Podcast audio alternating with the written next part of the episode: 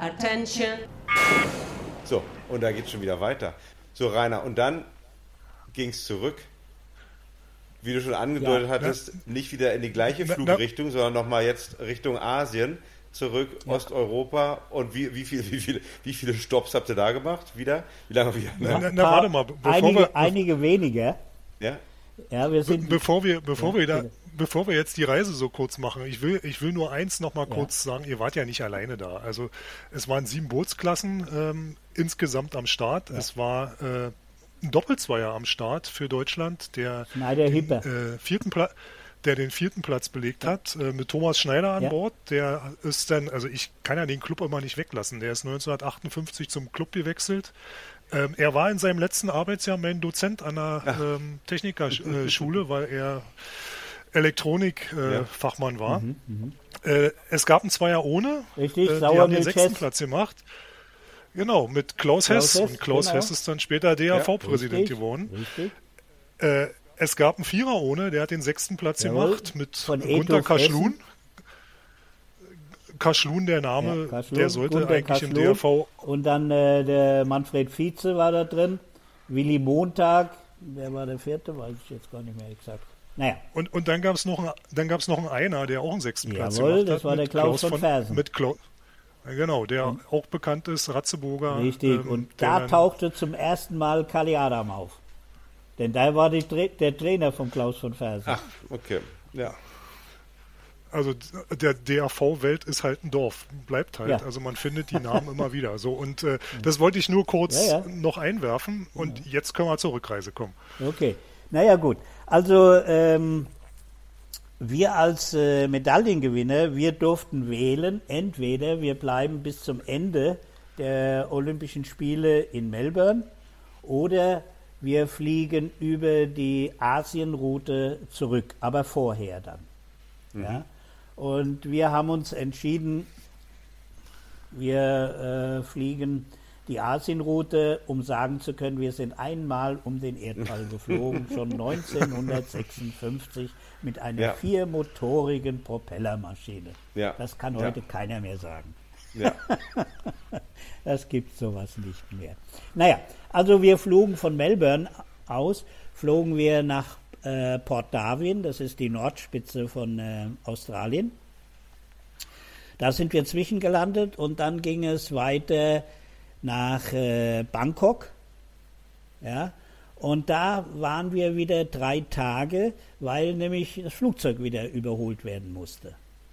Ja?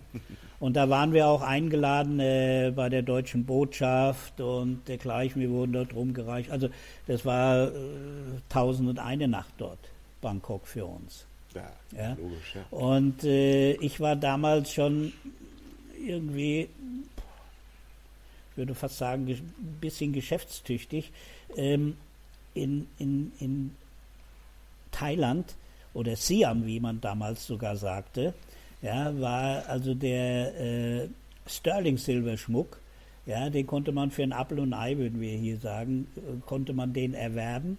Und äh, ich war damals äh, für die Mannschaft quasi der Verkaufsassistent oder Kaufassistent. Der Ja, ich Schatzmeister kannte fast, schnell, wo gibt es die billigsten Ringe ja, und warum. Nicht, dass ich davon partizipiert habe, nein, sondern weil derjenige, der gekauft hat, und das war ich dann quasi, ich habe den Preis verhandelt, ja, ich habe dann eine Cola umsonst gekriegt. Und das war natürlich der, das Nonplusultra Ja, ja. als 14-Jähriger. Ja? Und äh, also ich habe da wirklich die Ringe äh, nachher runtergehandelt bis auf, wenn man es umrechnet, auf D-Mark, auf 4, 5 D-Mark. Ja? Und ich weiß also, es war sagenhaft, das hieß dann immer, Rainer, ich will jetzt einkaufen gehen für meine Freundin oder für meine Mama und dergleichen, gehst du mit, du kannst den Preis am besten verhandeln. Ne? Also ich war da sehr gefragt. Da, wir waren drei Tage dort. Und ich Ja. glaube, ich habe bestimmt zusammengenommen einen Tag in diesen Verkaufsbuden. Das waren ja keine Geschäfte in dem Falle, sondern äh, das waren ja Märkte in dem Sinne so. Ne? Da war ich dann also, da war ich zu Hause. naja, So, und äh, äh, dann ging es äh, weiter von Bangkok nach Karachi, Pakistan. Und dann äh, der nächste äh, Trip, das war ein längerer, entsinne ich mich, bis Rom.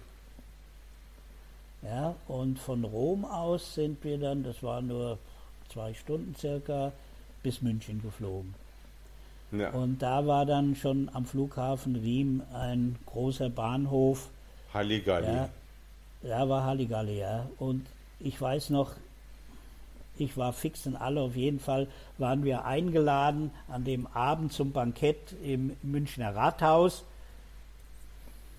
Ich hatte zu meinen Kameraden gesagt, ich brauche jetzt mal eine halbe Stunde Ruhe, habe mich aufs Bett gelegt und bin den nächsten Morgen um sieben ja. Uhr wach geworden.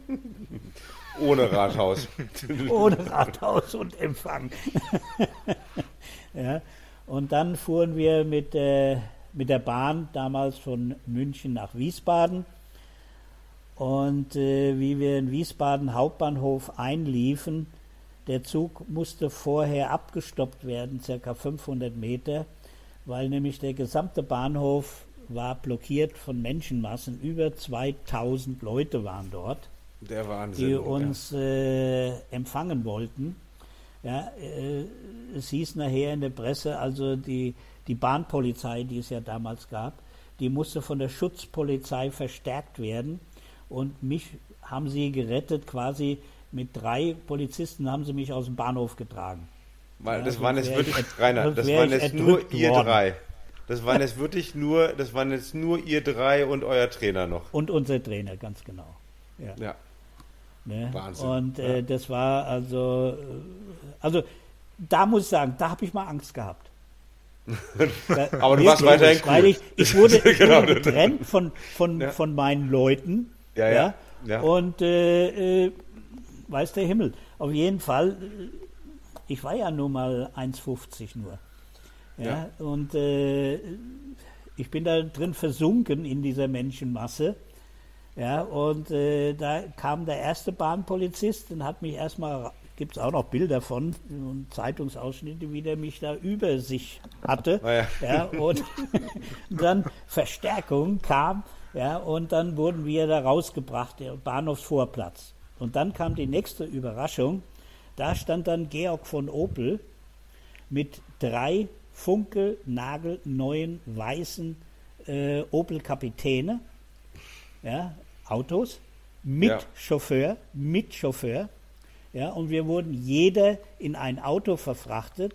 Und dann sagte Georg von Opel noch zu jedem von uns, und dieses Auto und diesen Chauffeur habt ihr jetzt frei für eine Woche. Weil wir ja von Empfang zu Empfang mussten ja. irgendwie, ne? So, und dann saß jeder in dem. Aber hier, wo waren denn deine Eltern dann, Rainer? Die wollten doch auch, die, hast du die nicht gleich, oder haben die sich noch Nein, zurückgehalten? Meine El äh, Deine Mutter ich wollte dich dazu doch sehen. Sagen, ich weiß es nicht mehr exakt. Ja. Ja, ich weiß okay. nur, ich bin nach Hause gekommen, ich wohnte ja in Biebrich, äh, 200 Meter von der Rudergesellschaft ja. entfernt. Kamst mit dem wir, weißen Auto erstmal? Äh, ja, ja, da kam ich mit dem weißen Auto an, ganz klar. Und dann war in der Eingangstür von unserer, das war eine, ja, wirklich eine hochherrschaftliche Villa, ja. äh, die mein Großvater damals meinem Vater geschenkt hatte. Der war in, muss dazu sagen, mein, mein Vater ist in China geboren, ja, weil mein Großvater 20 Jahre für BASF dort Direktor war in, in China. Ja. Ja. Äh, in der Nähe von Shanghai. Naja, und als reicher Mann dann zurückkam und die Villa gekauft hat. Aber okay, auf jeden Fall waren da die gekreuzten Ruder da am Eingang und so weiter, ja, und dann, ich weiß nicht, mein Vater, der sagte nur, ich weiß nicht, was ich jetzt machen soll. Soll ich die Polizei rufen, weil nämlich unser Garten war voller Presseleute.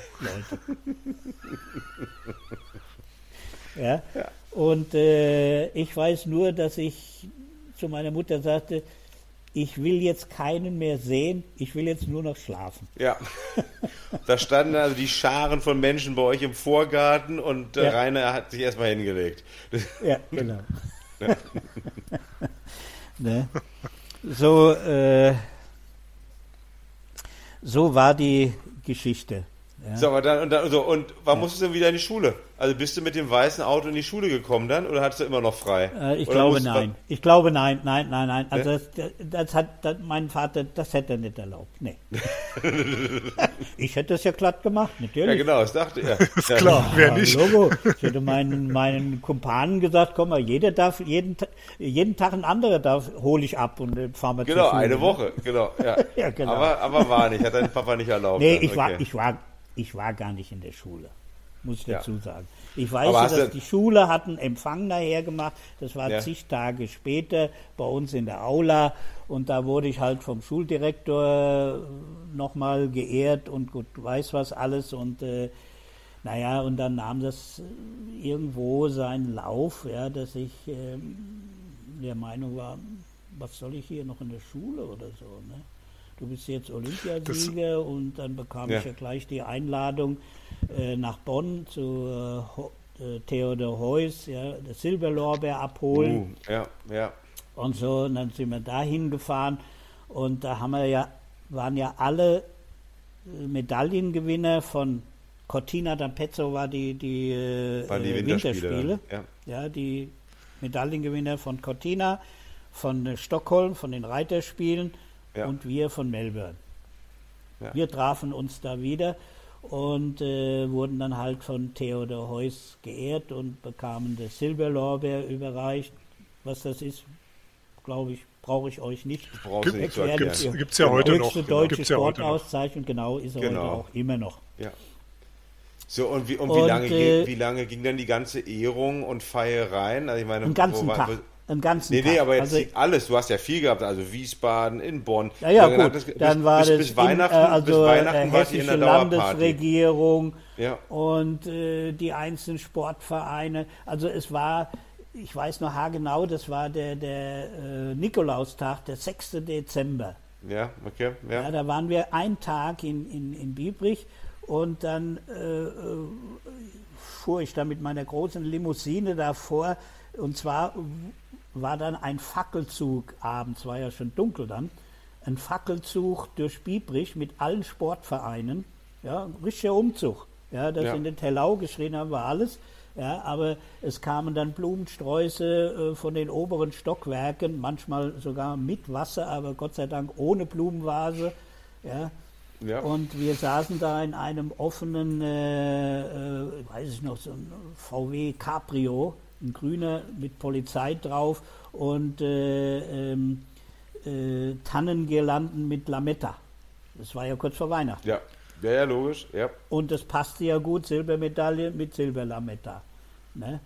Und äh, der ging durch ganz Biebrich und endete dann am Turnverein. Das war der größte Saal, den Biebrich auch heute noch hat. Ja, da passen also 350 Leute rein. Und da wurden wir äh, wieder, das war eine Ehrung von unserem, von unserer Rudergesellschaft. Ja, und da habe ich dann also auch die, die erste größere Rede meines Lebens gehalten vor 350 Leuten. Ne? Mit 14. Bitte? Mit 14.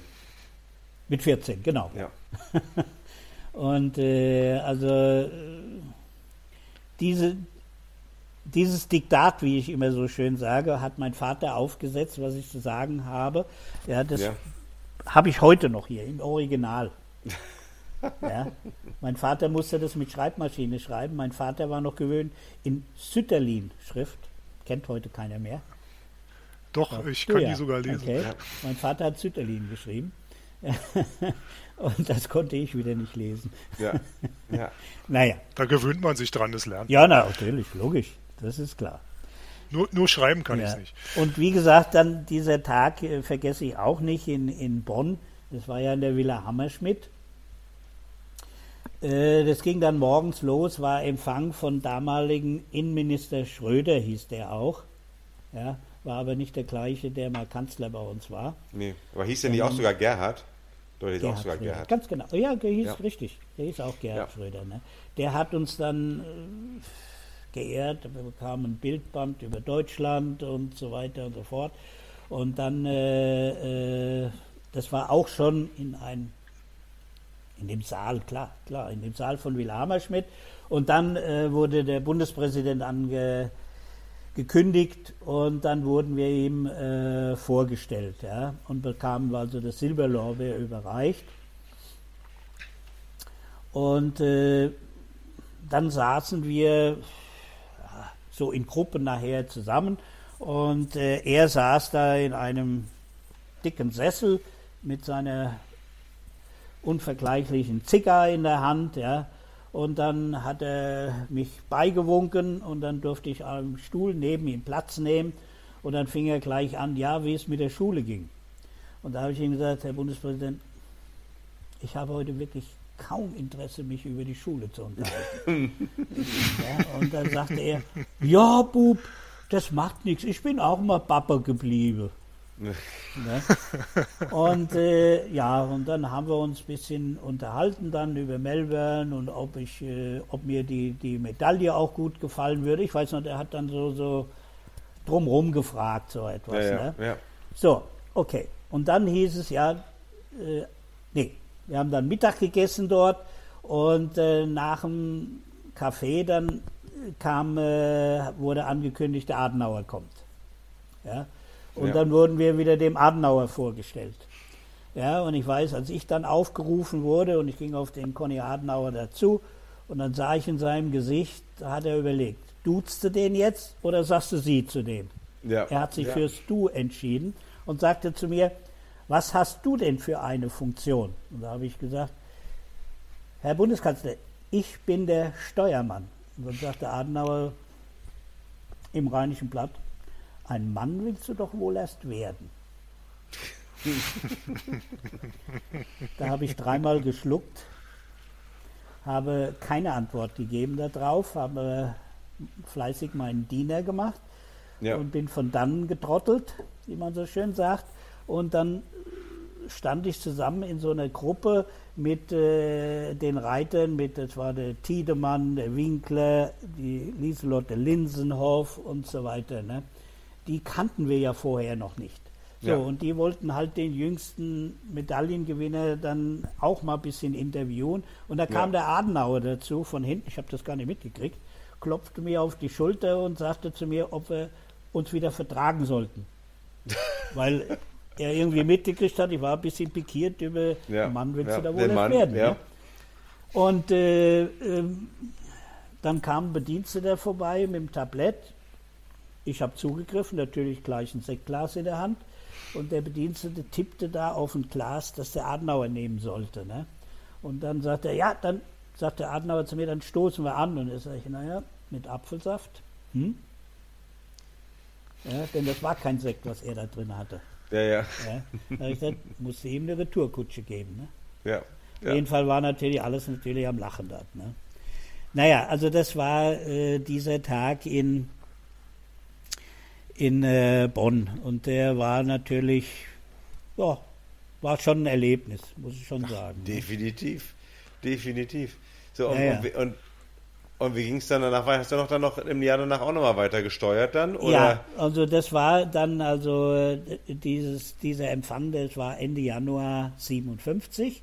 Ja. Ja, und dann fingen wir natürlich, ah, Wintertraining hin und her. Auf jeden Fall ging es dann im März wieder los mit Training.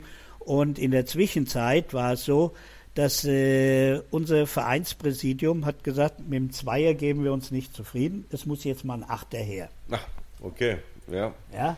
Großdenken. Und, ja. ja, wir bekamen von der Firma Pirsch einen Achter zur Verfügung gestellt. Leisten konnten wir den uns nicht. Ja, und äh, dann hatten wir ja von Jahr zuvor haben wir ja auch Vierer gefahren, mhm. Vierer mit.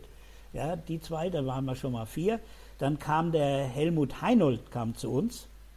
Ja, und zwar wurde das immer so eingefädelt, dass unser Clubpräsident, das war ein bekannter Zahnarzt und der hatte die ganzen Größen von der Firma Dickerhoff, von der Firma Kalle und so weiter, die hatte der alle in seinem äh, äh, Zahnarztstuhl. Ne? Und ja. böse Zungen haben behauptet.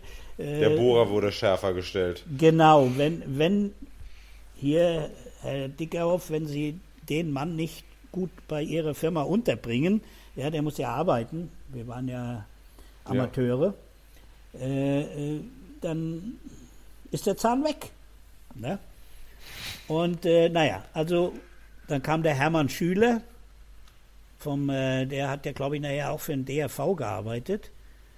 Ja, und zwei Leute hat unser Trainer, der war aus Gießen, der hat auch noch zwei Leute aus Gießen mitgebracht und da hatten wir einen Achter zusammen. Und mit dem waren wir also recht erfolgreich von, von äh, Westdeutschland, wenn man es so bezeichnen will, waren wir der, damals der beste Achter dort, 57. Ratzeburg hatte noch keinen Achter. Äh, Kali Adam hat also damals versucht, auch einen Achter auf die Beine zu stellen. Ist aber 57 noch nicht voll gelungen. Die konnten wir noch niederhalten, aber wir haben uns immer duelliert mit ASK vorwärts. Die hatten einen mhm. Achter. Ja? Und wir hatten ja dann 57 hatten wir ja auch noch gesamtdeutsche Meisterschaft in Grünau, mhm. die letzte. Ja? Ich glaube, der DRV war der letzte Sportverband, der deutsche Sportverband, der noch gesamtdeutsche Meisterschaften hatte äh, mit der DDR äh, 57. So.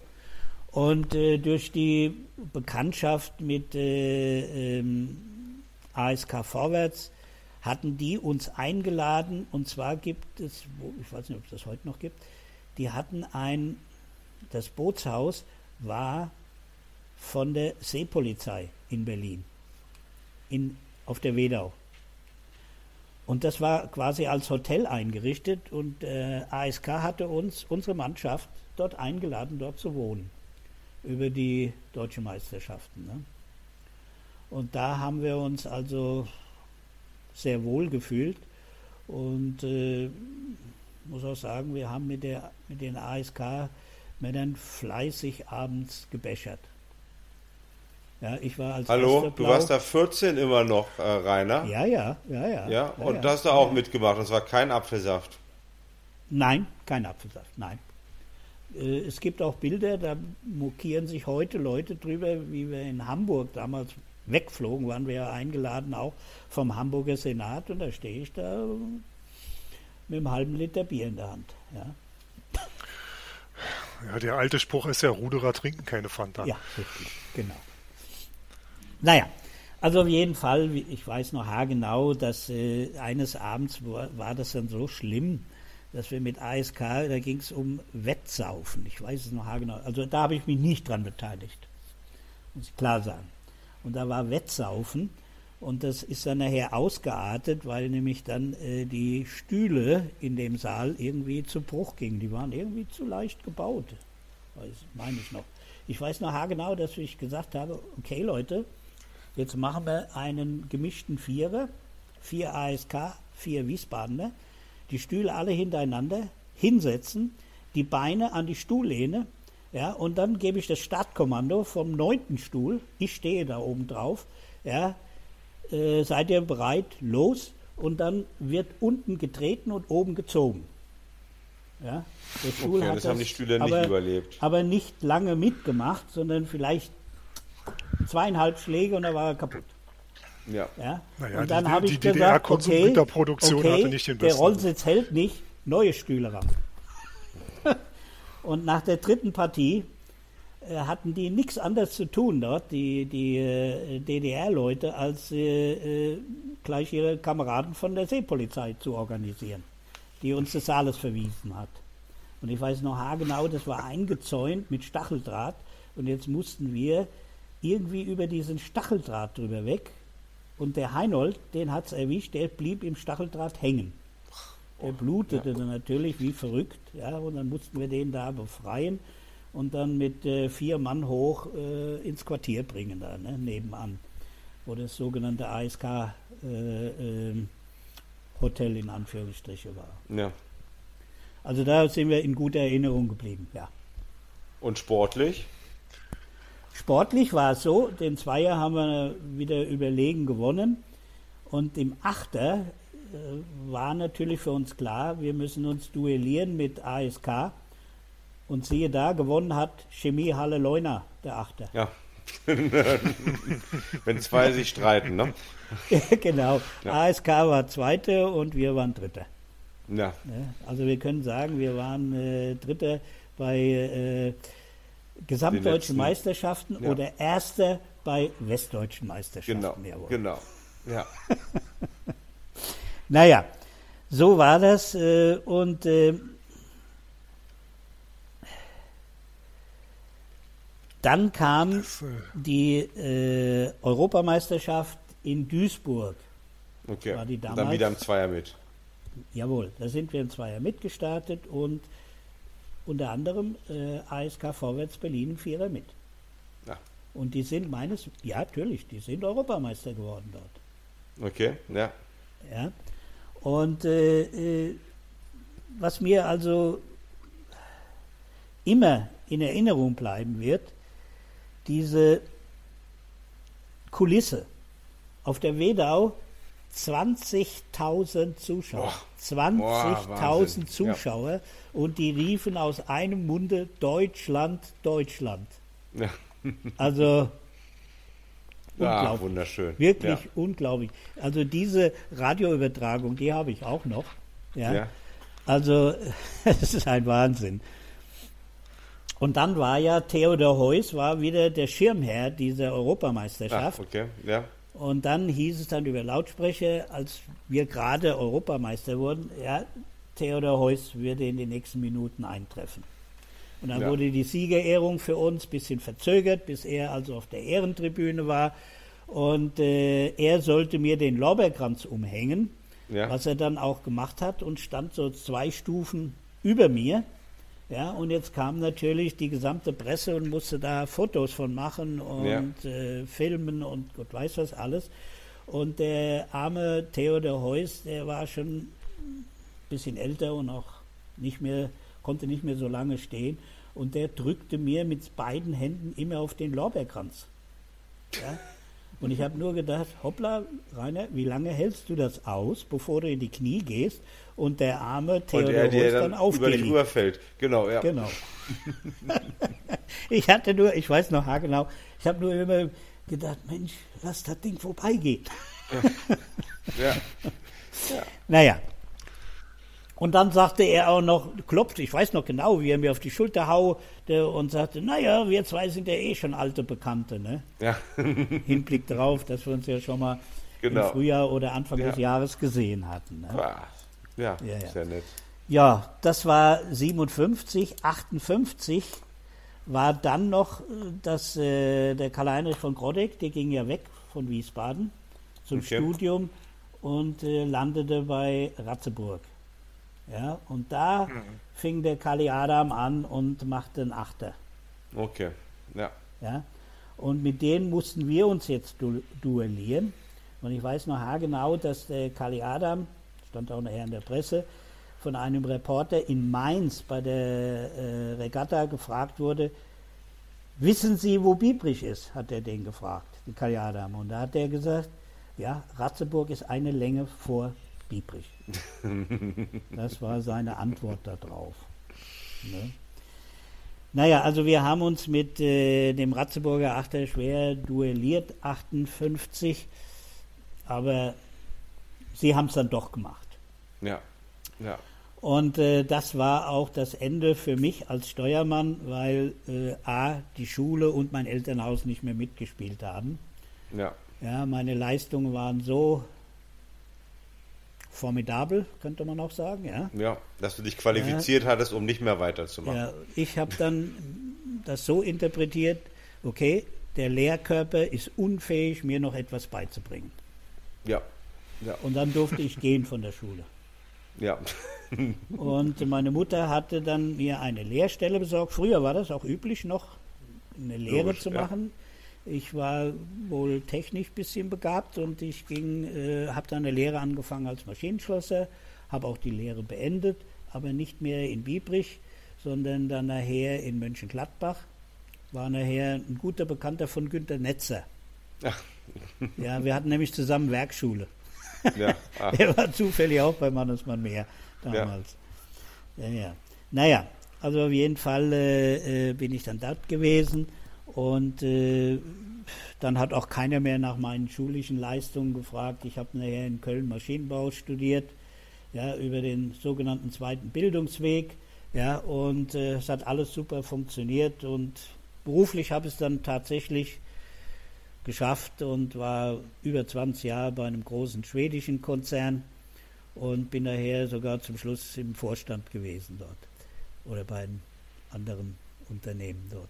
Ja, Naja, ein, also ein, das Wahn- hat sich alles wahnsinniger Lebenslauf, Rainer. Das ne? hat sich gut getan, aber warum ich das sage, ich will klar sagen, für mich hat der Sport, der hat mir so viel gegeben, dass ich wirklich von Jugendzeit an wusste, wenn ich etwas erreichen will, dann kann ich das auch. Dann kann ich das.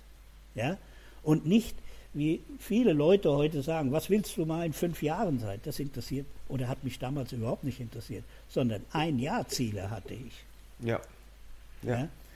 Und äh, die sind äh, dann wirklich schwieriger zu handhaben, als wenn ich sage, fünf Jahre, ja, und nach dem dritten Jahr sage ich, oh, das war nichts, die nächsten fünf Jahre. Ne? ja. Ja? Also äh, das kann ich nur jedem jüngeren Menschen mit auf den Weg geben. Wenn ihr Sport treiben wollt, betreibt es richtig. Ja? Äh, es muss nicht immer Hochleistungssport sein, aber ihr lernt verdammt viel. Und gerade beim Rudersport, was wirklich äh, für mich unheimliche Kameradschaft war. Wirkliche, unheimliche. Und das als Jugendliche mit er, immer erwachsenen Menschen. Ne? Ja. Ja. Ja. Also Ja, das ist- das, das möchte ich wirklich so fast als Schlusswort sagen dazu. Ich fand das, ich, ich finde das ein super Schlusswort. Also ich, ich finde das, äh, dem ist eigentlich auch äh, erst wenig hinzuzufügen noch. Zappel. Traust du dich noch hin, etwas ich. Ja, ich habe eine Frage. Am, am, Anfang, am Anfang war die Andeutung mit dem Fast-Boxkampf mit Thomas Keller. Ja, so, ah, Oh ja, ach so, als alter ach Student, So, ja, ja, ich habe Zwischenzeit, als ich dann nachher fertig war im Studium und ich meinen Job hatte und so weiter, ich habe also jahrelang mich dem Rudern entsagt, wenn man so sagen will. Ja. Aber irgendwo hat es mich immer wieder eingeholt. Und als Ruderer war ich nicht geeignet, ja, mit äh, maximal 1,72 mal war. Jetzt bin ich schon wieder altersgeschrumpft, wieder bei 1,70. Ja, und äh, ähm, ich habe dann, da war ich Mitglied auch beim Ruderverein Oberhausen. Und der Präsident dort, der hat mich animiert und hat gesagt, komm, komm mach. Ich mache jetzt gerade äh, äh, einen Schiedsrichterlehrgang äh, mit hier beim äh, Nordrhein-Westfälischen Ruderverband. Äh, äh, komm, schreib dich ein. Ja, ja, habe ich gesagt, gut, ich mache mit. Und ich habe bei denen auch gerudert im Verein. Und äh, ja, dann war ich nationaler Schiedsrichter und dann habe ich gedacht, es gibt ja auch FISA-Schiedsrichter. Also habe ich einen Lehrgang gemacht als FISA-Schiedsrichter. Und ihr hattet ja mal einen, einen Podcast gemacht äh, über Thomas Keller, dass Ja. er sich Ja. sogar in die Schiedsrichterprüfungen reingehängt Ja. hat. Ich weiß, ich hatte Prüfung in äh, Frankfurt und äh, es ging los und wer stand neben mir? Tommy Keller. Ja, und hat dann äh, seine Fragen loswerden lassen. Ne? Und äh, er konnte irgendwie immer, damals hat er mich schon darauf angesprochen, wenn wir uns mal gesehen hatten, äh, dass also seine Freunde Kottmann Streuli, die ja immer unsere Gegner waren, 56, 57, äh, dass wir die quasi immer ausgebotet hatten. Ne? Aber das war halt freundschaftlich. Ne? So, ich weiß noch haargenau, ich war eingeteilt als äh, FISA-Schiedsrichter bei der Junioren-Weltmeisterschaft in Ratzeburg. Und äh, äh, es gab ja noch kein Albano-System, ja? sondern jeder war für seine Handlung verantwortlich, möchte ich mal so sagen, und für seine Bahn. Und äh, es wurde ja auch ab und zu verwarnt, im Zweifelsfalle sogar ausgeschlossen, wenn du die Bahn verlassen hast. Ja. Ne?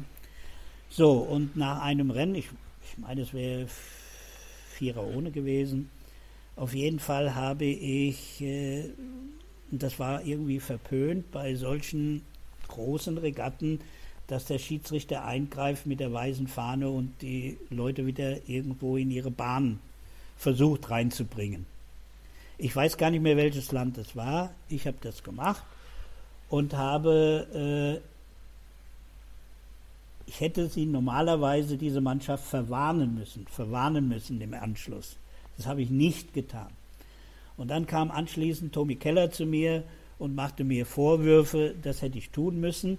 Und da habe ich ihm gesagt, du, Tommy, ich entscheide sportlich, da war keiner benachteiligt und warum soll ich da böses Blut da reinbringen und den anschließend noch verwarnen, den Vierer? Ist doch Blödsinn irgendwo. Und da hat er mich fürchterlich angegangen und hat gesagt, ja, also so ginge das nicht. Und äh, er meinte, er müsste mit dem Schiedsrichterobmann sprechen, ob ich überhaupt noch Schiedsrichter in Ratzeburg da bei dieser Veranstaltung sein dürfte. Und da habe ich gesagt, Thomas, wenn du meinst, du müsstest mich hier versuchen, klar fertig zu machen, dann gebe ich dir meine Lizenz. Und da hat er sich aber rumgedreht und ist gegangen. so, das war das. ja. Was mit Tommy war.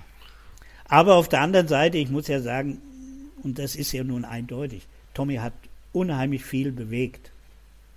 Ja? Denn es ist ja so, dass äh, zum Beispiel, ich entsinne mich damals, Avery Brundage, ja, wie er sagte in Melbourne, als ja nun alles auf der Kippe stand, finden die Olympischen Spiele überhaupt statt durch den Ungarnaufstand und dergleichen, mhm. dass er sagte, das IOC hat keine Soldaten und hat kein Geld und sie kann die Politik nicht beeinflussen. Samaranch hätte dann sagen können, wir haben zwar keine Soldaten, aber wir haben verdammt viel Geld, wir können die Politik ja. kaufen. Und was, Tommy Keller, äh, was äh, Thomas Bach heute sagen würde, das möchte ich nicht sagen. Ja. Na, Rainer, auch das war doch nochmal ein zweites schönes Schlusswort. Ich möchte mich herzlich bei dir bedanken ähm, für deine Zeit, für die super interessante Geschichte. Ähm, war klasse. Vielen Dank. Ja, ich bedanke mich auch. Ich konnte wenigstens mal etwas wieder von Altertum über meine Lippen bringen.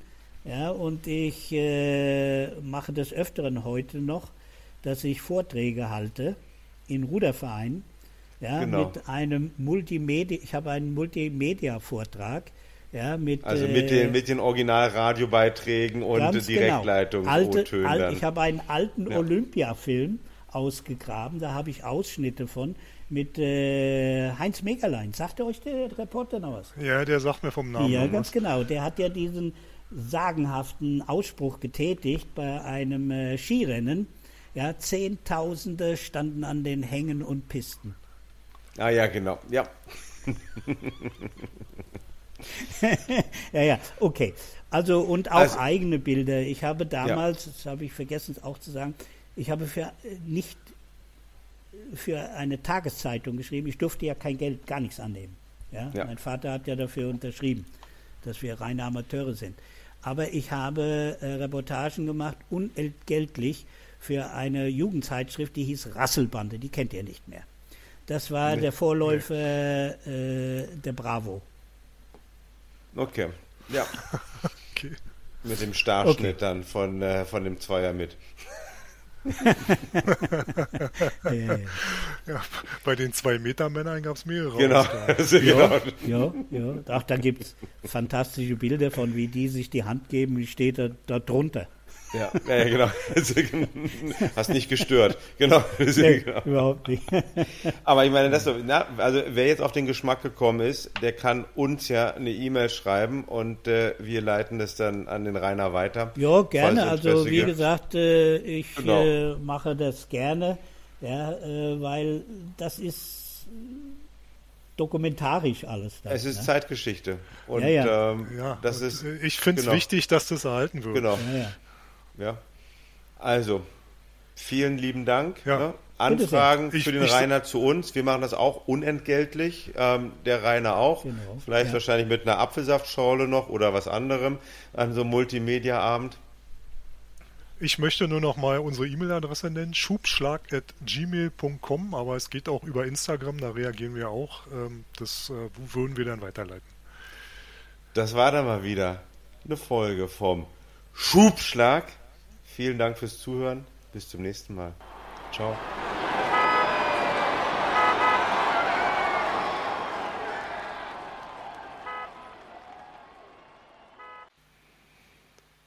So, Zappe, Jetzt haben wir das ja so ein bisschen hier wie früher noch bei unseren beliebten CDs. Kannst du dich noch erinnern, wenn man dann am letzten Track angekommen war und der ja. und die CD nicht aufhörte und dann wirklich so nach fünf Minuten nochmal ein kreischendes Lied kam. Also Nirvana hatte da fantastische CDs davon, andere Bands auch.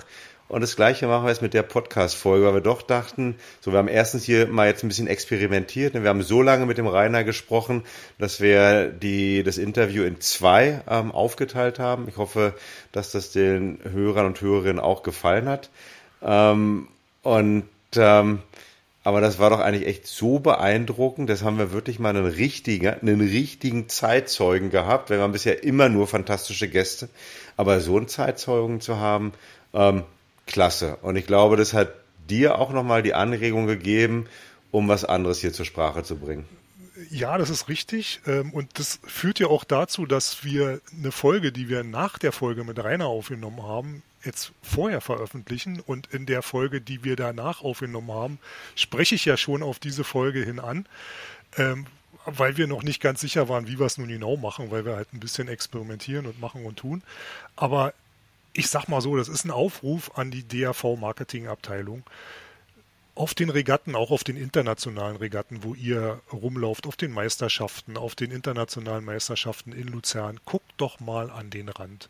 Da gibt es Zeitzeugen, die sind heutzutage Väter oder wie der Herr Färber Großvater von Sportlern, die dort aktiv sind, die als Zuschauer dabei sind, die alle Geschichten zu erzählen haben und Geschichten erzählen könnten, was denn so los war in der Zeit, wie es früher mal gewesen ist, die auch großen Spaß daran haben, so eine Geschichten zu erzählen und auch eine Freude daran haben, die zu erzählen. Und die können die auch noch erzählen, weil viele, viele von denen, die aus der Frühzeit des Rudersports erzählen könnten, können es halt eventuell nicht mehr, weil sie entweder schon verstorben sind oder schwer krank sind, dass es eben nicht mehr geht.